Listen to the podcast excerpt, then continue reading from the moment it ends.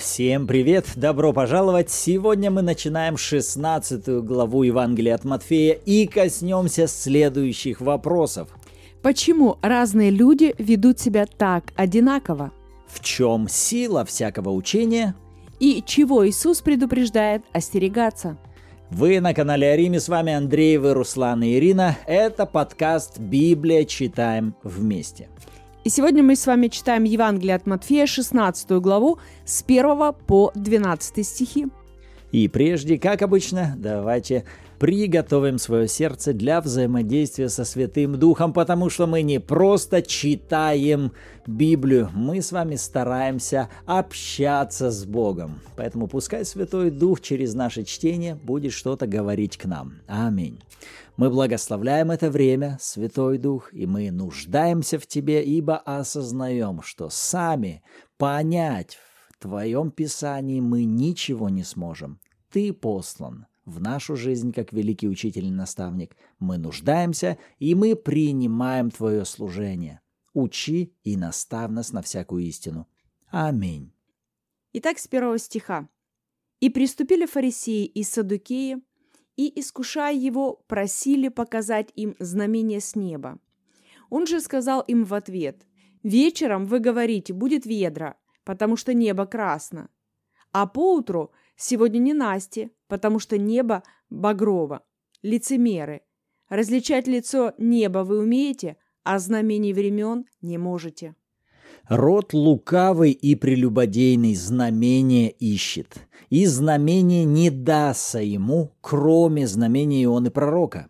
И, оставив их, отошел. Переправившись же на другую сторону, ученики его забыли взять хлебов. Иисус сказал им, «Смотрите, берегитесь закваски фарисейской и садукейской». Они же помышляли в себе и говорили, это значит, что хлебов мы не взяли. Уразумев то, Иисус сказал им, что помышляете в себе, маловерные, что хлебов не взяли? Еще ли не понимаете и не помните о пяти хлебах на пять тысяч человек и сколько коробов вы набрали? Не о семи хлебах на четыре тысячи и сколько корзин вы набрали? Как же не разумеете, что не о хлебе сказал я вам? Берегитесь закваски фарисейской и садукейской. Тогда они поняли, что он говорил им беречься не закваски хлебной, но учения фарисейского и садукейского. Аминь. Опять разговор с фарисеями, книжниками и садукеями. И как только мы начали читать э, эти стихи, первое мне сразу пришло на память это где-то было. Это уже где-то было. Даже те же слова Иисуса о том, что вам знамение не дастся, кроме Ионы пророков, это уже где-то было. И да, на самом деле, несколько глав выше, в 12 главе, оказывается, Иисус, разговаривая с фарисеями и книжниками, но только уже в Иерусалиме, там мы с вами видим точно такой же диалог. С 37 стиха, смотрите. Когда некоторые из книжников фарисеев сказали, «Учитель, хотелось бы нам видеть от тебя знамение». Он сказал, «Род лукавый и прелюбодейный ищет знамение, знамение не даст ему, кроме Ионы пророка». Итак, тогда был точно такой же разговор. У меня возник вопрос. За ним гоняются те же самые люди – или эти все фарисеи, книжники как-то созвонились друг с другом, чтобы требовать от Иисуса чудес и знамений. По, ска... по скайпу или по вайберу как-то дали депеши. Но здесь другая тема урока. Здесь мы видим в 12 главе был разговор с книжниками, фарисеями из Иерусалима. А сейчас, в конце 15 главы, мы увидели, что Иисус пришел в пределы Магдалинские. Это другой регион. И это другие люди. Но смотрите на парадокс. Люди разные, но ведут себя так одинаково. И внутри меня возник вопрос, что их так объединяло, что они реагируют так одинаково, и они хотят от Иисуса, как иерусалимские, так и эти книжники и фарисеи, одного – покажи нам знамение. Они ведут себя одинаково. Иисус называет их одинаково. И тех он назвал род лукавый, прелюбодейный, ищет знамения. Вам не дастся, кроме знамения пророка. И этим он говорит одинаково. Одинаковые просьбы, одинаковая реакция Иисуса, одинаковый ответ Иисуса. Итак, перед нами вопрос, что же объединяло этих разных людей из разных мест, но ведущих себя совершенно одинаково? Их объединяла одна закваска, одно учение. И как раз вот здесь Иисус это и выделяет. То, как они себя ведут с помазанием, которое сейчас на Иисусе, являлось результатом того учения, в котором они прежде пребывали. И именно это учение сформировало внутри них вот такие верования, убеждения и такую реакцию в отношении Бога и в отношении служения Его помазания. Именно учение, именно закваска – Именно на это Иисус указывает и потом предупреждает своих учеников и говорит, берегитесь Берегитесь чего? Не просто самих людей, а той закваски, которой они наполнены. И если мы это понимаем, тогда нам понятен ответ Иисуса. И то, почему Он не дает знамений. Можно было бы сказать, да покажи ты им пару чудес. Пусть посмотрят и уверуют, они изменятся. Они так не поменяются. Именно потому, что Иисус понимал, что их проблема она находится не снаружи. Они чудес как бы не видели. Да нет, их проблема находится внутри. И их проблема – это убеждения, которые были прежде сформированы учением. И то, что я сейчас им покажу знамение, и то, что они сейчас увидят какие-то чудеса, это совершенно их не поменяет. Это им не поможет, потому что они нуждаются в другом. Смена верований и разочарование в прежних убеждениях. И вот таким людям, как мы говорили в прежних подкастах, э, вот таким уверенным слепцам необходима э, терапия падения в яму. Для чего? Для того, чтобы разочароваться в своих прежних убеждениях, что они были ложные. Вот таких уверенных фарисеев, как Савол, который был убежден, что он все делает правильно, нужно вначале сбить с его коня, на котором он идет против рожна, чтобы он разочаровался в своих прежних верованиях, убеждениях. В общем, к чему я хотел бы привести? К тому, какой силой обладает учение. Именно вот об этом в 12 стихе как раз ученики поняли. Иисус предупреждал беречься учения фарисейского и садукейского. И также отсюда можно вынести еще один тезис. Если мы встречаем в человеке лукавство, хитрость, или, как Иисус вот тут определил, лукавый и прелюбодейный, и вот это качество, это вот какие-то качества характера, то мы зачастую пытаемся характер менять. Но так не поменяется человек. Он ведет себя так лукаво и прелюбодейно из-за своих убеждений. Прежде какое-то верование заквасило его убеждения, поэтому это отобразилось и на его характере. Поэтому не столько сражайтесь с характером людей, их проблема в каких-то внутренних убеждениях. Какое-то учение прежде сформировало внутри них верование, поэтому они так видят и так ведут себя. Иисус это понимал, поэтому Таким образом он и разговаривает с фарисеями. Не зря Писание говорит, каковы мысли в душе человека, таков и он.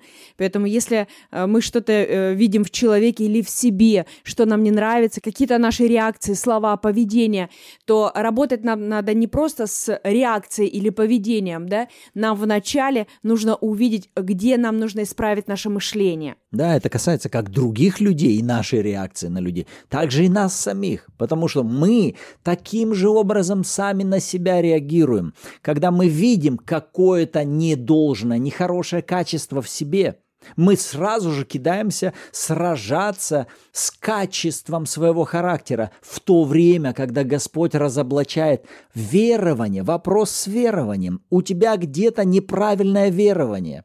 Твое качество привязано к какому-то твоему конкретному убеждению, а оно было сформировано учением. И когда в этот раз я читала про закваску в шестом стихе, да, он говорит, берегитесь закваски фарисейской. Знаешь, о чем я вспомнила? Я вспомнила о другом виде закваски. И тут я вдруг увидела, у нас как минимум имеется два вида закваски, о которых нам говорит Писание. То, что помнишь, мы в предыдущих подкастах рассматривали закваску Царства Божьего, а здесь Иисус говорит о закваске фарисейской. И, я, э, и у меня возник вопрос, почему об одной закваске нам важно заботиться, чтобы она у нас была, и была качественной, и была в нужном количестве, да, то есть нам надо заботиться о том, чтобы у нас это было, а другой закваски, он говорит, остерегайтесь бойтесь этого.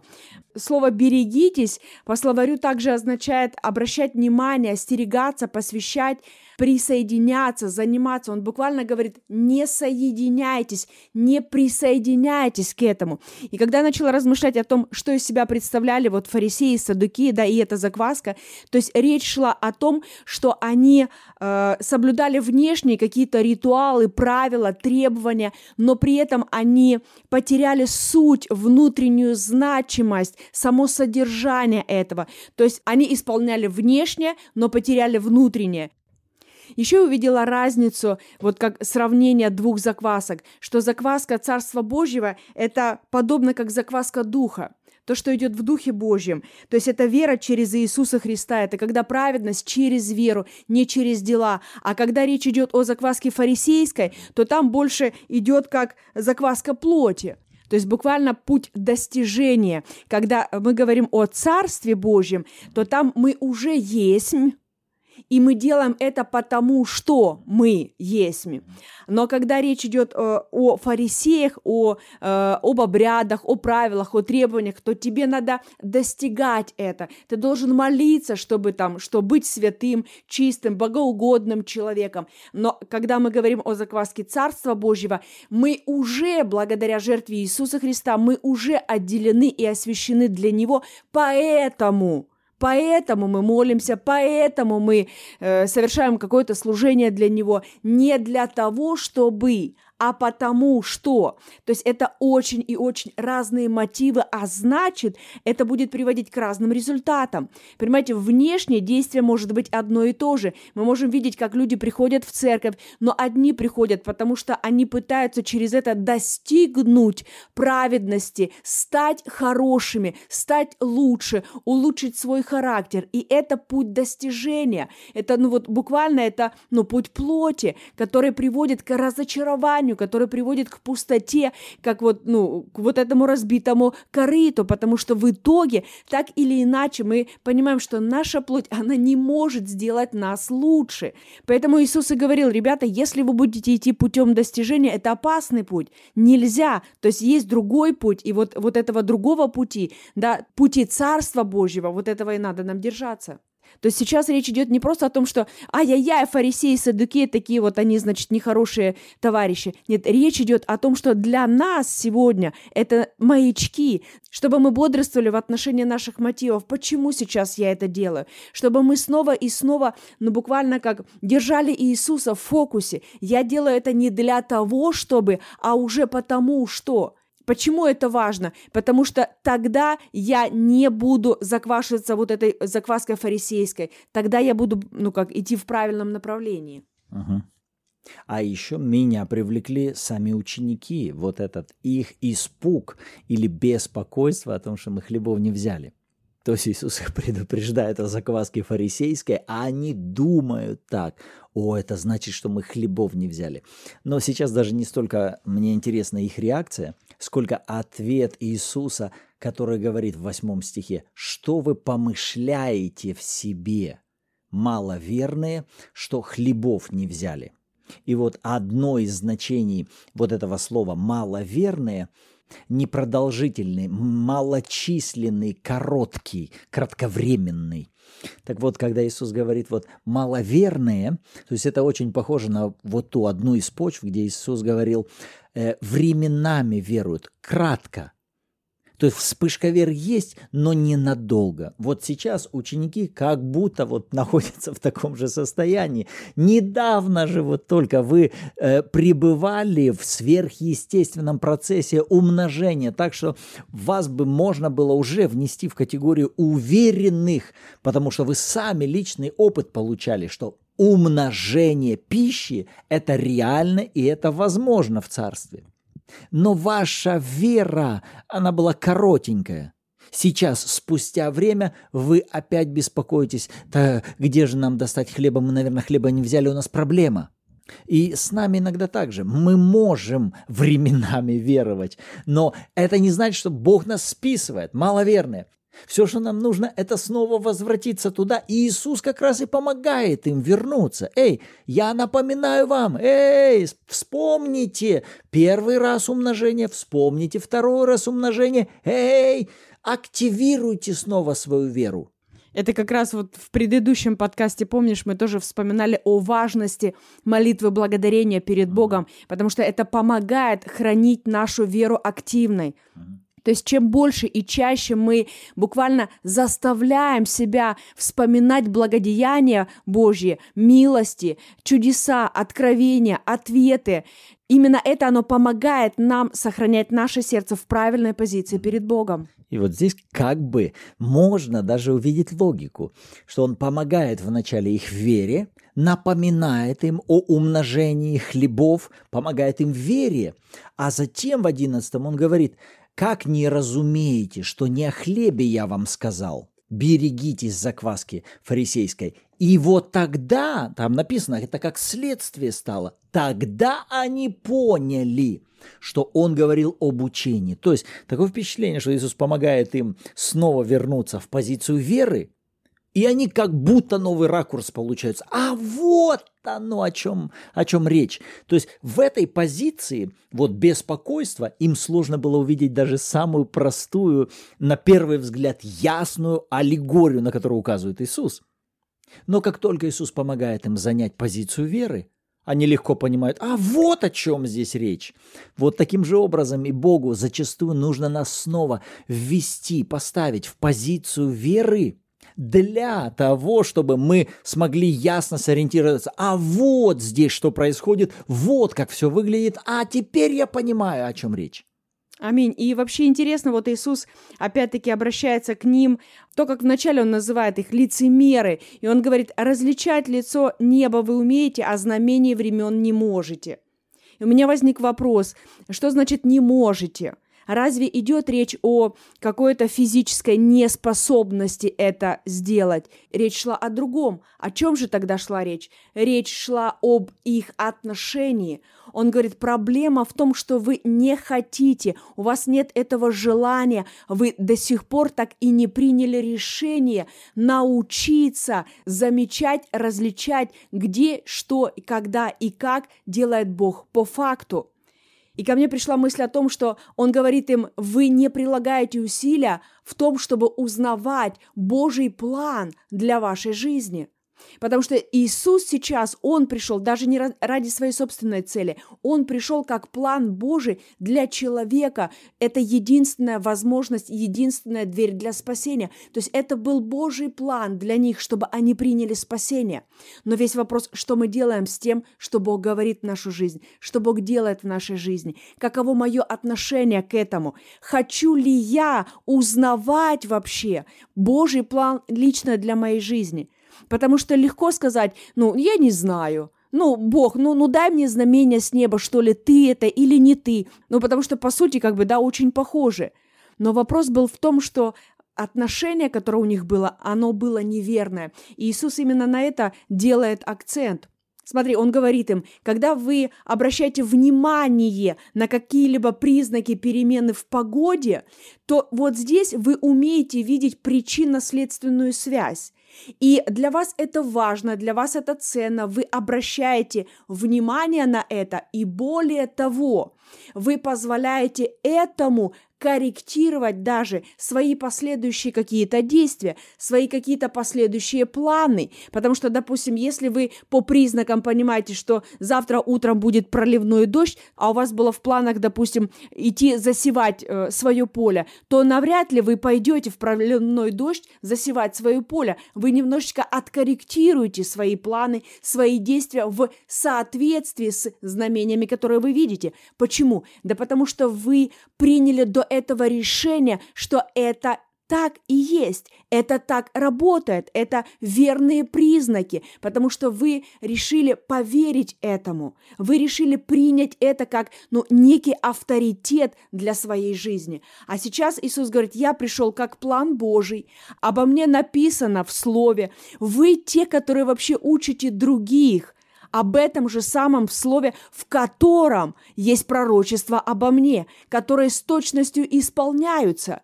И при этом вы говорите, что вам еще нужны знамения, и он, более того, что он говорит, вам не будет более знамений, кроме как ионы. Почему? Да потому что проблема не в том, что мне э, слабо дать вам знамения. Вопрос в том, что вы делаете с тем, что уже есть. Что вы делаете хотя бы с тем одним знамением, которое для вас дано? Ничего. Поэтому эти знамения, они, ну, никаким образом не могут помочь вам. Знамения не созидают веру. Веру созидает Слово Божье. То есть буквально он поднимает вопрос с тем, что мы делаем с планом Божьим или с тем, что мы читаем в Слове Божьем насколько мы позволяем этому буквально влиять на нас, насколько мы позволяем этому корректировать наши планы, корректировать наше поведение, наше отношение. Вот как он приводит пример с, э, с погодой, да, что это корректирует действия, насколько я позволяю Слову Божьему корректировать буквально мою жизнь. Аминь. И также вот здесь хорошая мысль того, что вокруг нас всегда происходят э, знаки Бога. Нет того, чтобы Бог бездействовал в нашей жизни. Буквально в каждом дне нашей жизни. В каждом, в каждом, в каждом дне. Эти знаки, они есть. То есть, когда мы говорим здесь о фарисеях, мы вроде бы смотрим и удивляемся, да как же ж вы не видите? Но давайте признаем, что мы зачастую сами оказываемся в такой же позиции, когда Бог что-то совершает, а Он постоянно совершает, но мы этого не видим. И иногда обнаруживаем себя в состоянии, да ничего не происходит. Но знаки повсюду, Божья работа повсюду. Ой, у меня такая какая-то обыкновенная серая жизнь, непримечательная ничем, ничего не происходит. Эй-эй-эй, подождите, стоп, вы дышите, вы живете, вы ходите, и это Божья милость, это Божья благодать. И кто-то скажет, да, ну, подумаешь, как бы вон все ходят, все. Нет, не все. Кто-то сегодня утром, буквально сегодня утром уже не проснулся – и это, и это на самом деле так, но, но насколько мы прикладываем усилия, опять-таки, чтобы учиться замечать это. То есть вот этот урок на самом деле вот из жизни фарисеев, я понимаю, что для меня это важный маячок снова возвращать себя в бодрствование благодарением, когда целенаправленно и сфокусированно я ищу, за что поблагодарить Бога. Я рассматриваю работу Бога в каждом дне своей жизни. То есть буквально это целенаправленное действие. Это не от схочу, не от погоды, не от настроения, а это и есть вот это мое решение. И, кстати, коли мы уже сюда добрались, и у нас время подходит к концу, на своем опыте за все то время обучения и служения миссии, когда мы проводим курсы и обучение, мы увидели, что это не просто одноразовая вспышка или от одного наставления. Ну, знаешь, смотри и замечай, научись замечать, как действует Бог. Мы для этого создали один курс за другим, для того, чтобы человек мог иметь не просто прочное основание, но также и каждый раз практиковать, удерживая свой фокус только на одном вопросе. Что Бог делает сегодня в моей жизни? Чем Бог занят в моей жизни сегодня? Чему Он меня учил сегодня? На что Он обращал мое внимание сегодня? И мы лично увидели на практике, что для этого необходимы месяцы, чтобы человек в этом возрастал. Да, вначале, кажется, должно начинаться с каких-то простых вещей. Да, Господь, благодарю Тебя, что я сегодня дышу. Я вижу Тебя как того, кто позаботился о том, чтобы транспорт мне вовремя подошел. Я увидел Тебя, что Ты сегодня избавил меня от какого-то поражения или от каких-то злых событий. В общем, когда мы это развиваем, то мы заходим все глубже и глубже, и понимание Божьей работы становится все яснее и яснее. Бог у нас становится ярче в нашей жизни потому что Он удивительно, премудро совершает свое служение в жизни каждого из нас. Вопрос не в том, а действует ли Бог. Весь вопрос в том, насколько мы ясно можем видеть красоту Его творчества и Его служения лично в нашей жизни.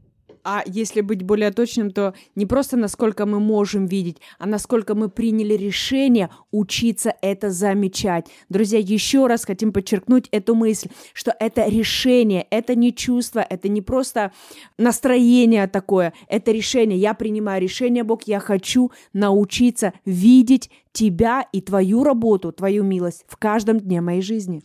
И коли мы сегодня коснулись таких замечательных вопросов, как опасность закваски неправильного учения и насколько обладает силой хорошая закваска учения Царства Божьего, тогда добро пожаловать, мы приглашаем всех на бесплатные обучения по теме, как правильно понимать Бога, говорящего через Писание, через обстоятельства, как понимать Бога, который говорит к вам через проповедующего, как понимать Бога, говорящего через молитву, как понимать Бога в собрании, в общении святых, через сны и видения как понять Бога в Его плане, который Он осуществил для нас. В общем, всем добро пожаловать в святую пекарню, чтобы вы заквасились хорошей закваской хорошего учения. Добро пожаловать внизу, переходите по ссылке, вы можете познакомиться со всеми проектами и оставить свою заявку для прохождения в том или ином проекте.